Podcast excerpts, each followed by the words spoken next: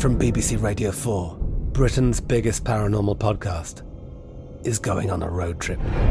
I thought in that moment, oh my God, we've summoned something from this board.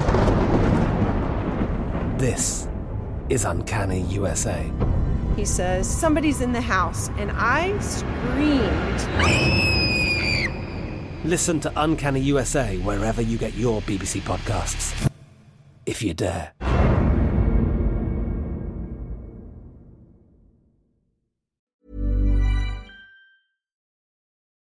Hi everyone, welcome to Dan Snow's History Hit. Got Arnold Schwarzenegger on the pod today, folks. Yeah, Arnie came on the pod. He's a big fan. He loves history. He loves Winston Churchill. Loves talking about Churchill, learning from Churchill. And so on Winston Churchill's birthday, the 30th of November, we thought we'd get the Governator on. And I asked him where it all went wrong, how the hell he ended up in California when he could have been a Brit.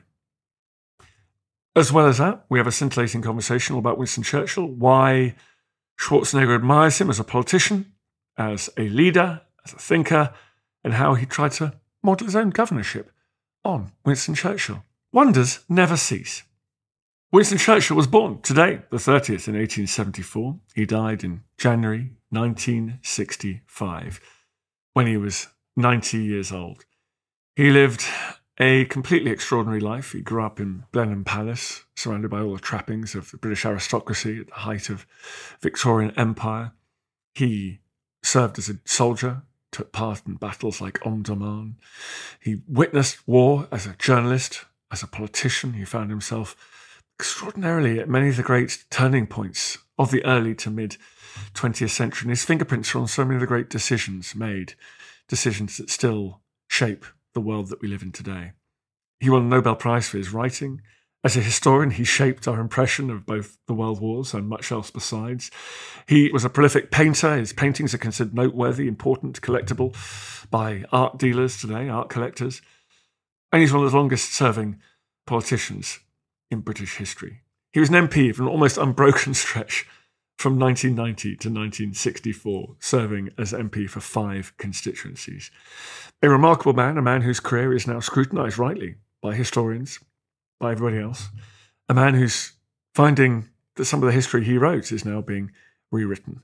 And I think a man who would not be surprised at all by that process. Endlessly fascinating to talk about Churchill, and very interesting to do so with none other than Arnold Schwarzenegger. If you want to watch history as well as listen to it, we have a history channel. It's called History Hit TV. You go to historyhit.tv, and on there you get hundreds of hours of documentaries for true history fans. No aliens, no nonsense, just proper history. And we've got thousands of podcasts as well. So please head over to historyhit.tv. Now, because it's still the Black Friday weekend, annoyingly, I have to give you this code. Use the code Black Friday, and you get six months of History Hit TV for half price. It's such a bonkers deal. So many people are taking us up on this at the moment that I am going to die in penury. I'm not going have any money to spend on these programs. There's going to be plenty of people to watch them. Anyway, go to historyhit.tv, use the code Black Friday, and you can take part in a revolution. We're transforming history online on your phones, on your iPads, on your tablets, on your computers, and also on your smart TVs. You can watch it anywhere. This is the future, folks. It's the future of history. Please get involved. Historyhit.tv, use the code Black Friday. But in the meantime, here is Arnold Schwarzenegger. Enjoy.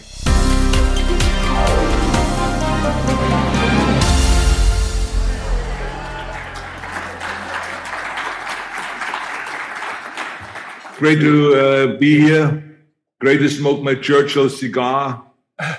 It's great to have Winston Churchill's bust right behind me over my shoulder. Well, it's good It's to have you too, Governor. And it's great to be here and to have one of my favorite books here by Boris Johnson Churchill. So I'm surrounded by Churchill stuff, even though I'm not a historian or anything like that, but I became a big fan of his. So I want to say thank you to Catherine, thank you to Alan, and to Dan, and to Randolph for having me there and for doing such a great job. I've been watching you the last hour. It's really great and very stimulating and thought provoking, all the stuff that you're talking about. And so it's great to be part of this today. So thank you very much. Well, thank you very much for agreeing to do it. You grew up in the shadow of defeat in the Second World War. You grew up in Austria. When were you aware of Churchill? What did he mean to you and your community when you were a young man? Well, you don't have to rub in the defeat. I mean, we all know that. You kind of underlined it. But okay, let me just tell you that I have fond memories of the Brits. And I became a fan of England and the British people at the age of six, seven, eight, because we had the British trucks and the British tanks riding by and driving by our house when I grew up in Thal, right outside of Graz, my hometown. And I think that had an effect also on me eventually when I got to the military in Austria to become a tank driver because I was so impacted by these huge trucks and by these huge vehicles and tanks and all that stuff. And the British soldier would just have us kids come climb up on the tanks and they would give us candies and cookies and stuff like that. And the funny thing about it was that always afterwards, when I went uh, home and told my mother about it, I said, you know, this the guys were just giving us cookies and candies, and they're such nice men. And my mother just says, the British. And she would just spit. Of course, at that point, I didn't know anything about politics so much about the war at all, even though it was just post Second World War and we were still occupied by the four Allied forces. But it became very clear later on because I remember as I grew up, and it was now the 60s, and Churchill died. And my mother said, Endlich ist er tot, dieses Schwein. So I said to myself, why is she so hostile? Why does she say, finally he's dead, that pig, and all that kind of stuff? So she was still kind of like from the Second World War brainwashed and all of that, and did not see this as kind of like the Allied forces and they're helping to rebuild again after Hitler and all that stuff. But the interesting thing about it was that I was really influenced by that. I became a big fan. So this is, of course, the next generation now. And I went to England and I won the Mr. Universe contest in London with the age of 20. And I became a big fan of England. I said, oh, they, they were these great guys when I was this kid and soldiers that gave us food and all this stuff and candies. And now, you know, I'm winning here my Mr. Universe contest in London. England is becoming kind of the springboard to my career. I won then the second Mr. Universe contest. And this was now at the age of 20 and 21. I became the youngest Mr. Universe ever. And also my idol was Reg Park, who came originally from Leeds and grew up there, worked his way up, became Mr. Britain and then Mr. Universe. So he was my idol. He was in the Hercules movie stories. So everything was kind of related to Britain. And then also this family, the Bennett family, in East London on 335 Romford Road. They always had me stay over at their house, and they had a big gymnasium there where I worked out, and they were also organized bodybuilding competitions. So everything kind of led always to the British and to England and all that stuff. So I'm a big fan of you guys and what you have done for my career and the inspiration that you brought and all that stuff. It's so a, it was great to be connected to you guys in one way or the other. It's a real shame that you didn't stay here in the UK because think what you could have achieved. You don't oh. need to have a birthright citizenship to be uh, prime minister of this country. Unlike the US, you could have got the top job here. Well, now you're saying that being prime minister of England is bigger than being governor of California. Oh. Uh, I, I, I don't know about that because remember, when you look at today who are the, the economic powers of the world, California is the fifth largest economy with a $3 trillion GDP.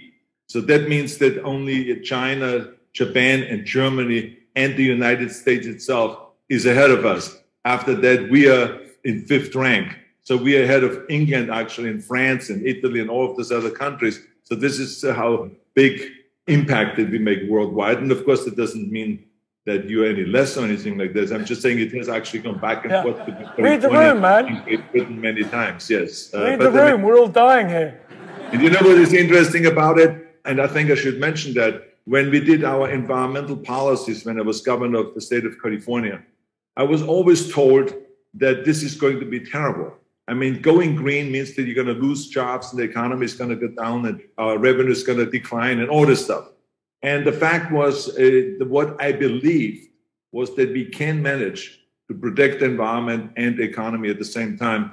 And we were actually very successful in doing that. That now we have the strictest environmental laws in California, and at the same time, we are the number one in the United States as an economy, the state of California. So if you think that you can actually protect both the economy and environment at the same time, which I think should be a lesson to the Glasgow environmental conference, COP26 this year, to let those nations know that they're always concerned and worried about going green will kind of wipe out the economy. It is not so. You can do both. You can protect both the environment and the economy. So, as a practitioner, most of us in this room, we read about Churchill, we study him.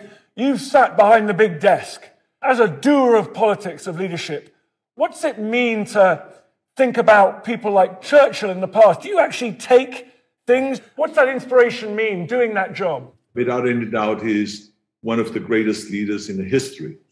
And so I think that when you get into politics, like myself, I've been aware of Churchill and have read some of the things of Churchill, but I was not an expert or fanatic about it.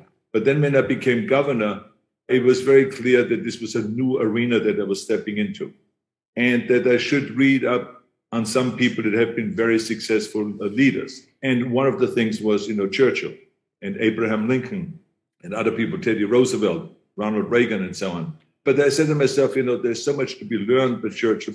And then I found out that we have a lot of things in common. I remember that first quote that I read was never, never, never give up. I mean, I love that quote. And I said to myself, this is exactly what I did in bodybuilding.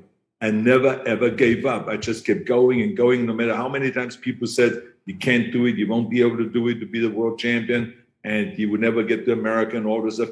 I said to myself, I would never, ever give up. And the same was in the political arena.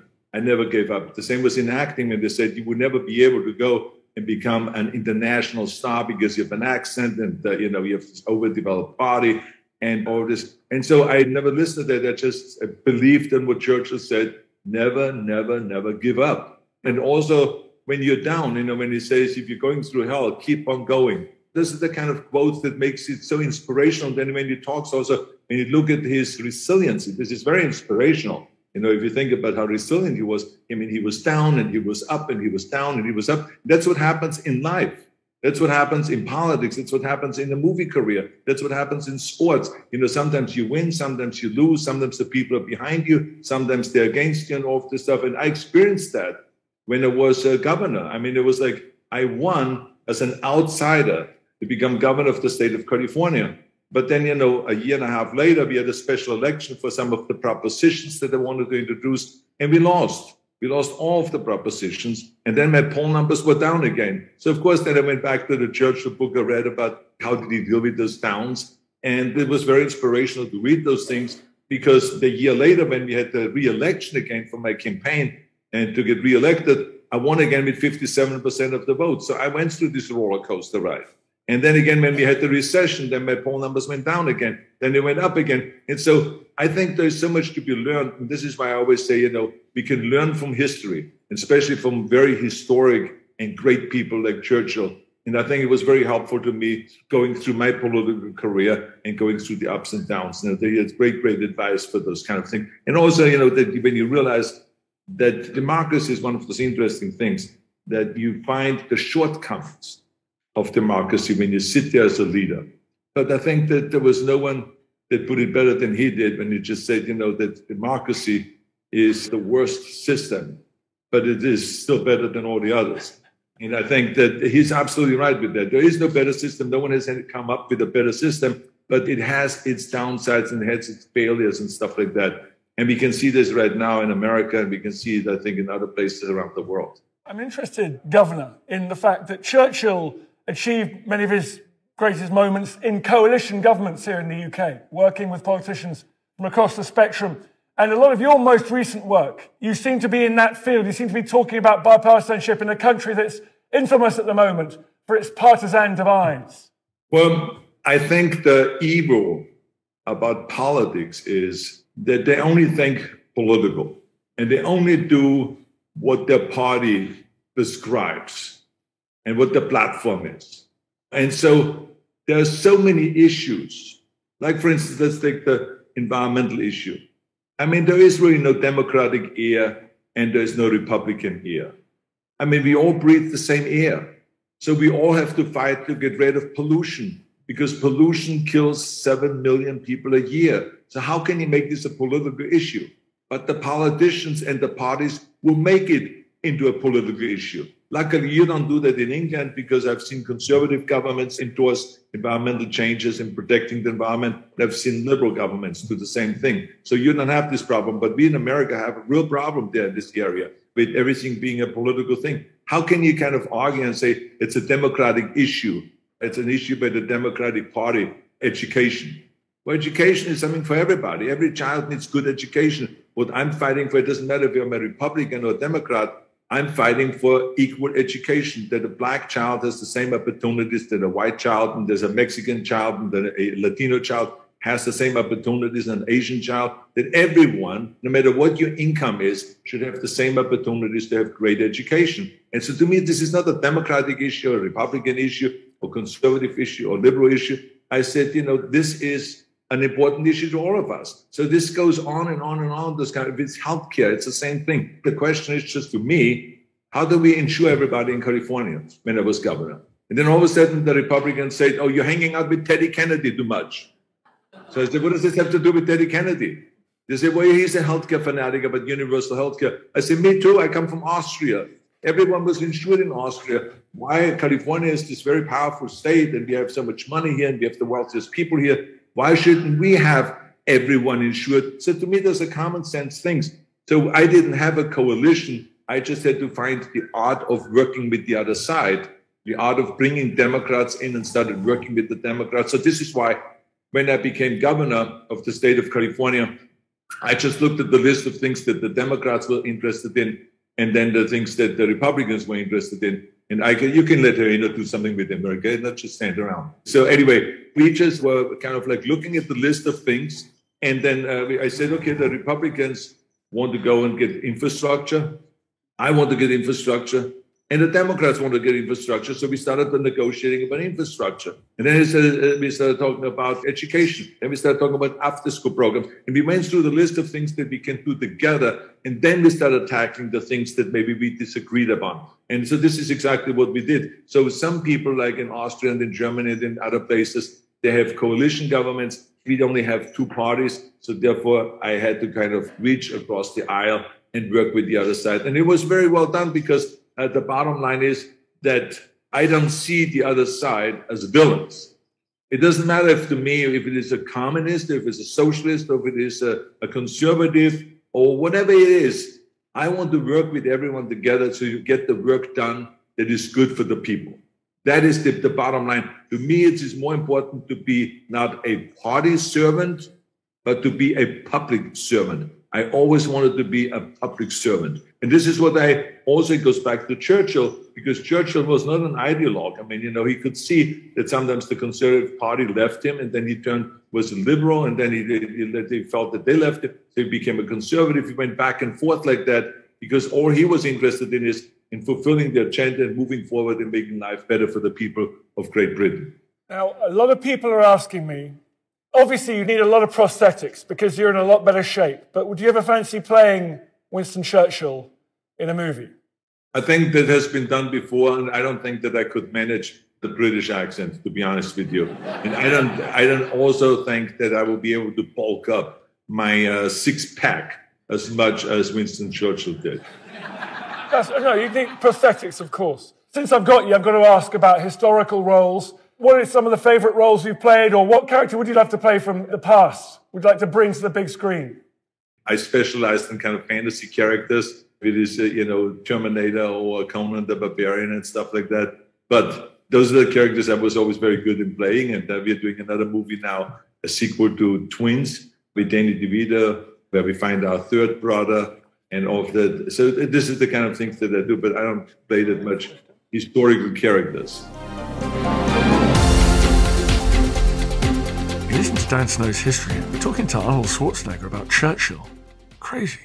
More coming up.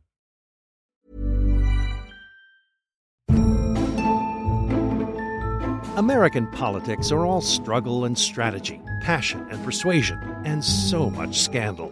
And they always have been. I'm Don Wildman, and on American History Hit, we're delving into Alexander Hamilton, whose bio was big enough for Broadway. From war to women and a dueling death to boot, Hamilton is a fundamental chapter of the American tale. Join me and a cast of worldly experts to meet the real Alexander Hamilton on American History Hit, wherever you get your podcasts.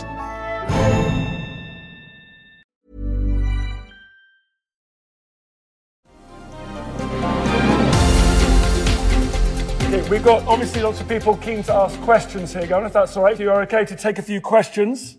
Absolutely. Thank you very much. Thank you very much. Um, Churchill, as well as being a conservative, was very much a progressive as well and spent time as a liberal. How do you think, um, if Church was to enter the American political scene today, he would be received? I think very well, because I mean, remember one thing that what we are lacking is having balls.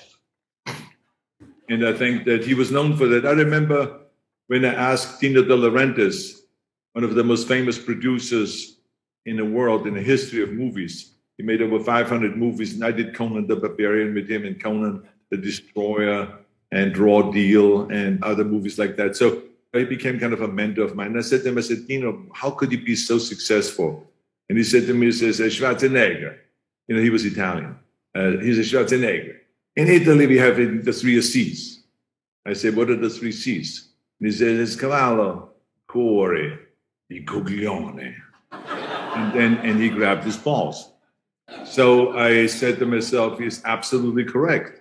That's what it takes to be successful. And this is exactly what Churchill had. He had a great, great brain power. He had great intelligence. Was very, very smart. He had an extraordinary heart, but he also had balls. He had balls to make the right decisions, even though people were hating him sometimes for that. But he knew it was the right thing to do, especially before the Second World War when others were feeling like they should make peace with Hitler and uh, kind of like, you know, kind of almost surrender to him and to work with him. He knew that you can't work with that guy. That guy was just a maniac and he was not to be worked with. And there will only be war. That's the outcome. And he was absolutely right. So, I mean, that took balls to do that.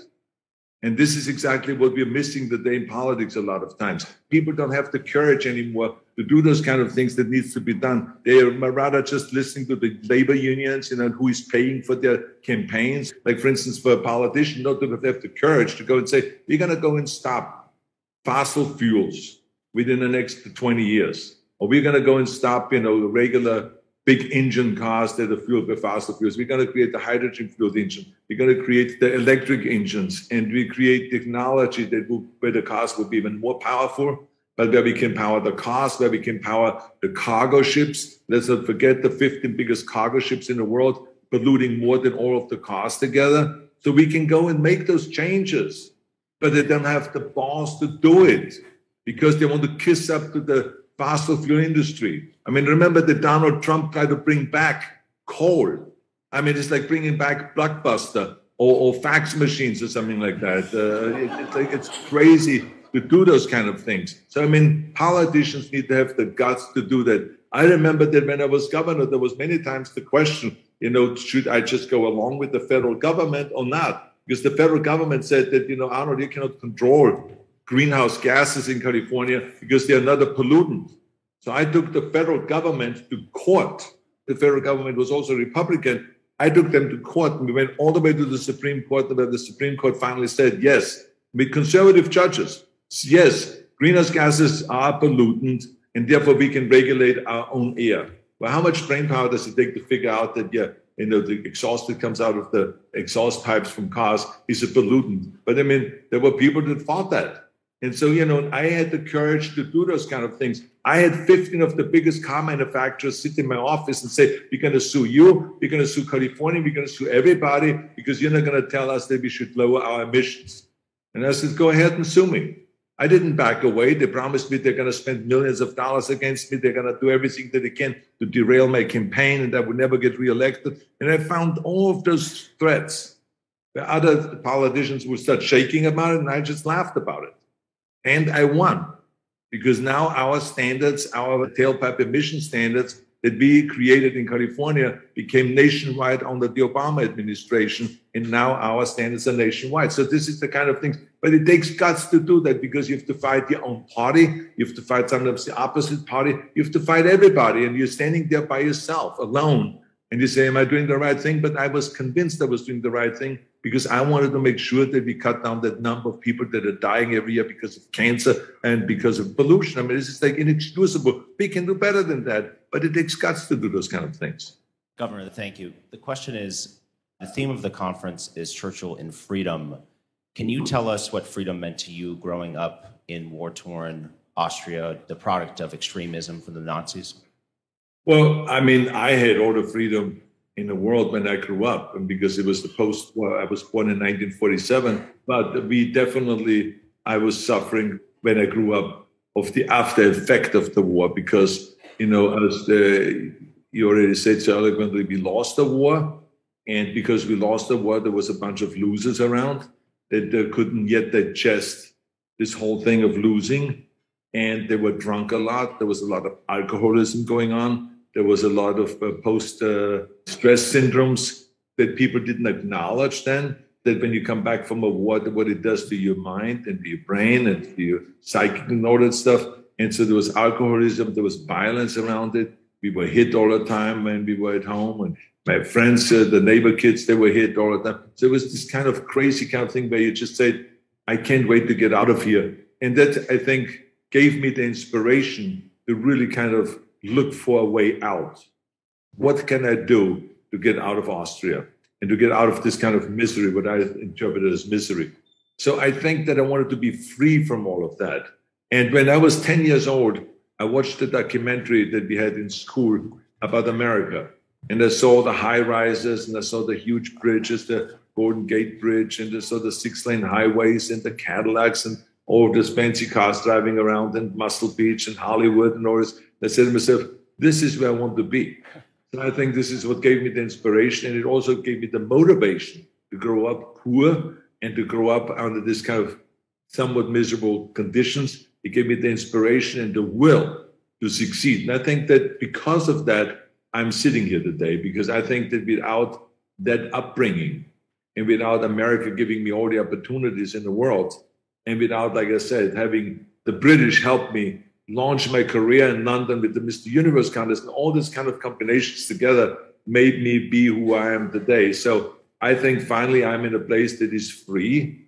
But I mean, at the same time, as I as we hail the idea of freedom, we also have to connect it always with our obligations, because with freedom comes also duties and obligations. We cannot just look for I want to be free and freedom is great and all that stuff but we also have to think about what obligations do we have as a society to work together. It's no different than a sports team. You have that the more a team, a basketball team or a football team or a soccer team works together, the less they think about their individuality during the game, but more as a group together, the more successful they are. And the same is also in politics. We have to go and work together. That's how we're going to be successful. If it is with the COVID situation, if it is with educational situation, if it is environmental issues, or whatever it is, or kind of like reaching out and helping the underdog, the more we work together on those issues, the better it is for everybody, rather than just to think about ourselves and I'm free and my freedom is the most important thing. So,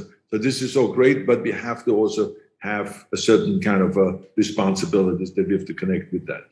We've been um, friendly for many years with Rabbi Marvin Hier from the Simon Wiesenthal Center, who is himself a great Churchillian. I know you've talked about dialogues you've had with him about understanding history, especially Germany and Austria in the 1930s and 40s, and your own explorations of that. Can you talk a little bit about that experience and what that's taught you?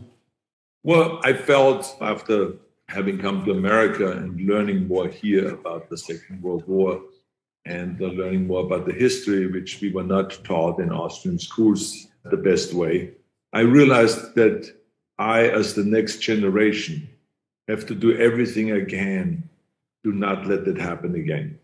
So I took this very seriously and I tried to figure out how can I help. And through some coincidence, Rabbi Hier reached out to me and says, Could you help us here in Hollywood with getting Hollywood celebrities involved in fundraising activities for the Simon Wiesenthal Center? And I said to him, I said, Look, I will do everything that I can to help you. I said, Because to me, this is a way of kind of giving back and doing something that is very important to our generation. So those things never happen again. We got to go and talk more all over the world about inclusion, about fighting prejudice. I mean, there's a prejudice core, I think, in all of us. But we have a brain and we can fight that. We are not animals. We have a brain and we can fight that. And so this is why it is important to make people aware of that. So I wanted to support the Simon Wiesenthal Center, and I brought in great producers and studio executives and actors and so on. And they started really raising a lot of money. They were able then to build this huge center in Beverly Hills, the Simon Wiesenthal Center. I uh, was a big fan of Simon Wiesenthal and his work. I met with him many times, and they celebrated even his 80th birthday here in Los Angeles. And he was a wonderful man. And so I've been a big supporter of that. And I think we have to do that. We all have to continuously work on getting rid of our prejudice and being inclusive and always asking ourselves, are we really working hard to make everyone have the same kind of chances, the same kind of opportunities, and so on? And if not, then we have to go and work towards that to get that happening. Because to me, there's no reason that anyone should suffer because they don't make enough money or they don't have enough food. Or, like, for instance, in Los Angeles, the homeless. I mean, we have 68,000 homeless in Los Angeles. This is a total failure by the politicians, not by these homeless people. These homeless people, there's a lot of them working. There's working homeless, but they can't afford anymore that $3,500 single unit apartment. There's a one bedroom and it's $3,500. So this is crazy. And who created this? $3,500 apartment was the politicians because they had this no growth philosophy and attitude in the 80s and 90s where they didn't let apartments buildings being built and they made it almost impossible to get permits and so on. So now we are literally 500 to a million, 500,000 to a million apartments short here in Los Angeles. And this is why it drives up the prices. And this is why now a lot of people cannot afford anymore to live here. That's why we have so many of the homeless. So this is created by politicians, not created by the private sector or by the homeless people, by the politicians. They've failed over and over. And so now we have to figure out together. It doesn't matter now if they failed or not. We know that. But now we have to figure out Democrats and Republicans alike they have to figure out how do we get these people homes as quickly as possible? How do we get them jobs that don't have jobs? And how do we get them mental care and to get them uh, medical care and all of those kind of things? This is the bottom line. But all of this needs for us to work together and to be inclusive. And that's, I think, what the Simon Wiesenthal Center is preaching, is being inclusive and to make everyone equal and to be more open-minded about all this stuff. Governor Schwarzenegger, thank you for being here. I actually cast my first ballot when I was 18 for you in 2003. I'm a Thank you. California export here. Winston Churchill effectively made the world we live in more safe because he invested in the future. Between framing the Cold War and potentially even a little bit of the European Union, you've helped the University of Southern California with the Schwarzenegger Institute. Can you speak to that and the importance of the next generation's understanding of how important policy is so that we can all live together in a global world a lot better? The Schwarzenegger Institute was created because USC, the university itself, was interested in having me join them. But at the same time, I was so interested in creating an institute because I didn't want to just stop from one day to the next all of this work that we have done when I was governor. So, you know, after a certain amount of years, we have term limits here. So after the term limits are over, you know, then then you have to get out. But I was still so excited and enthusiastic about environmental issues, about healthcare issues, about education issues, and about creating infrastructure and all of those kind of things. And our problems that we have with the drought here, our problems we have with earthquakes here, our problems we have with the violence here, homelessness, and all this stuff, and good politics and good government practices, and so on. All of these kind of issues were still in me. So I said, I want to create the institute and I want to have this kind of discussions. So we get together just like you do.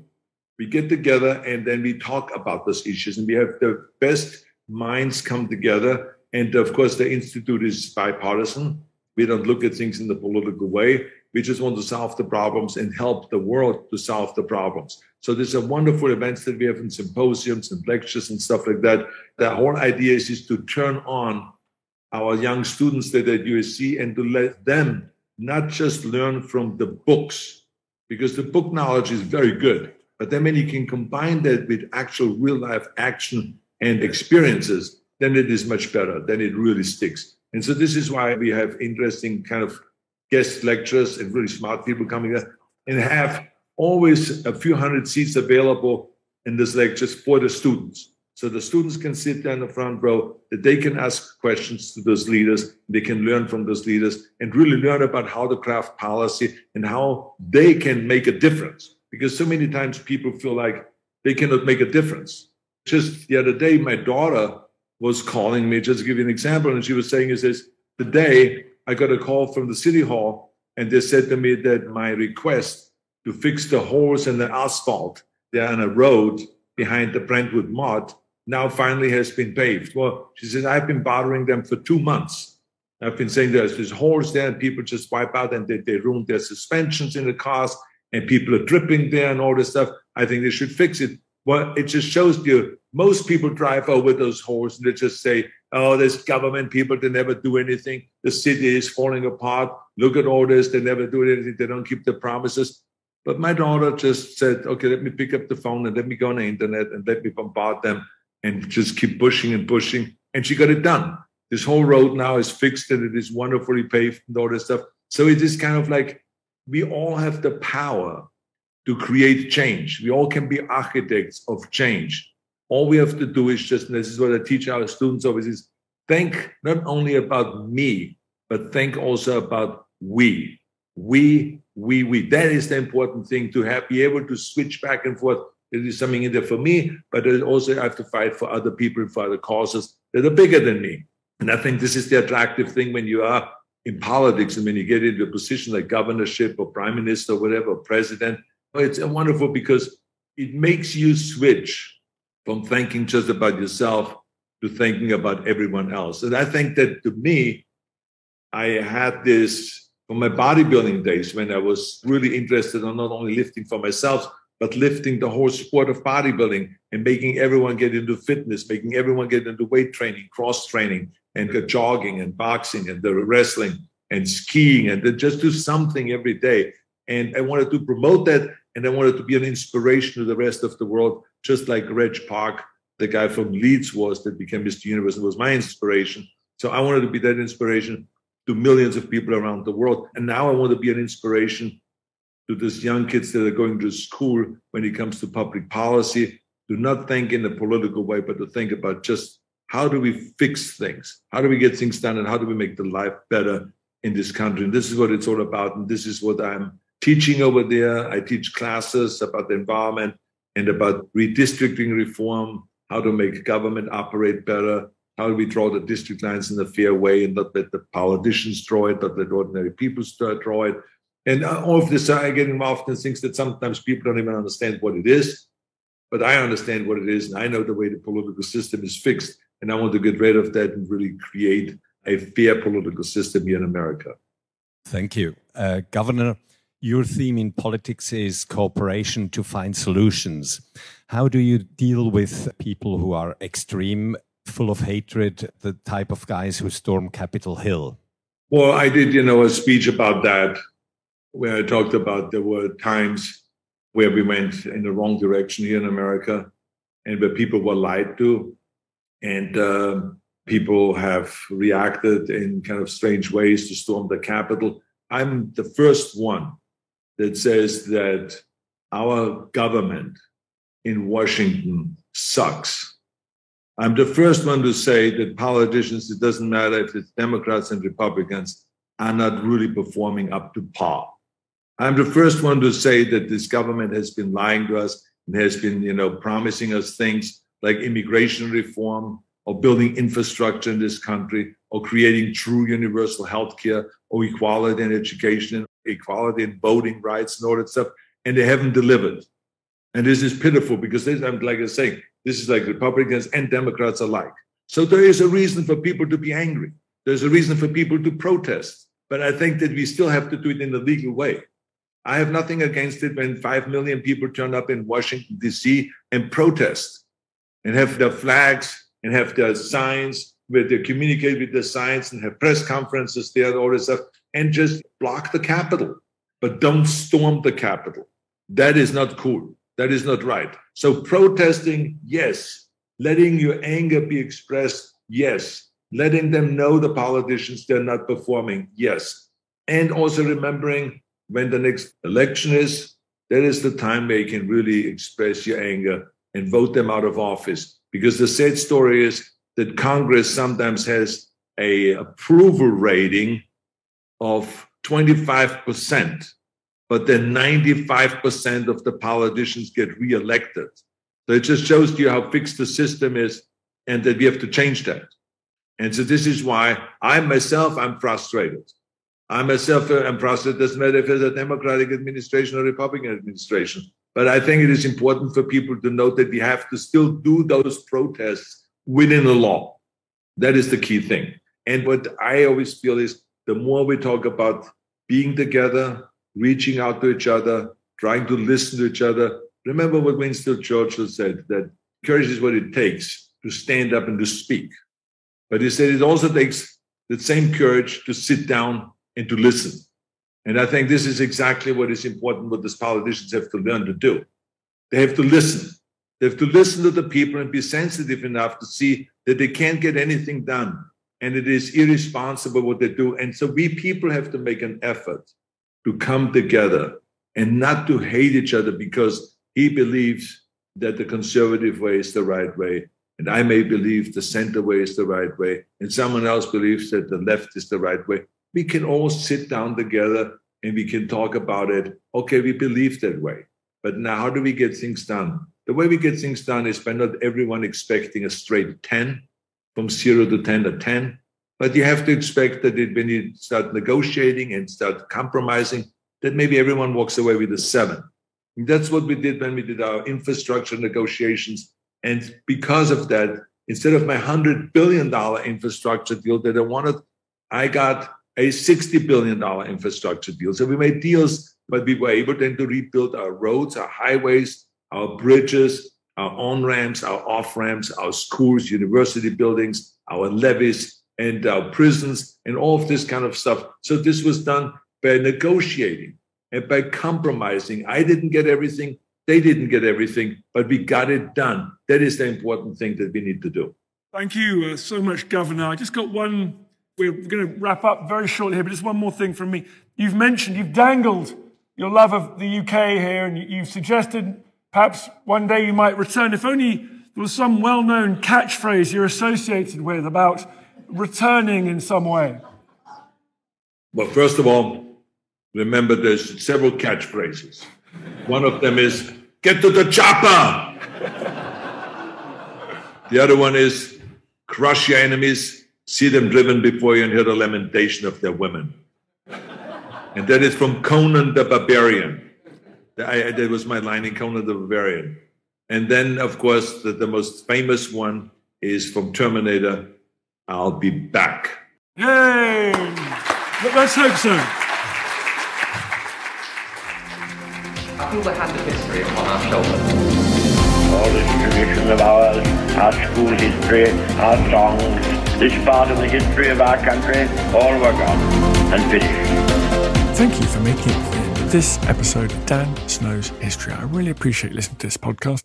I love doing these podcasts. It's a highlight of my career. It's the best thing I've ever done. And your support, your listening is obviously crucial to that project. If you did feel like doing me a favor, if you go to wherever you get your podcasts and give it a review, give it a rating, obviously a good one, ideally, then that would be fantastic. And feel free to share it. We obviously depend on listeners, depend on more and more people finding out about it, depend on good reviews to keep the listeners coming in. Really appreciate it. Thank you. Thank you for listening to this episode of Dan Snow's History Hit. Please follow this show wherever you get your podcasts. It really helps us, and you'll be doing us a big favor. Don't forget, you can also listen to all of these podcasts ad free and watch hundreds of TV documentaries when you subscribe at historyhit.com slash subscribe. As a special gift, you can also get your first three months for just £1 a month when you use code Dan Snow at checkout.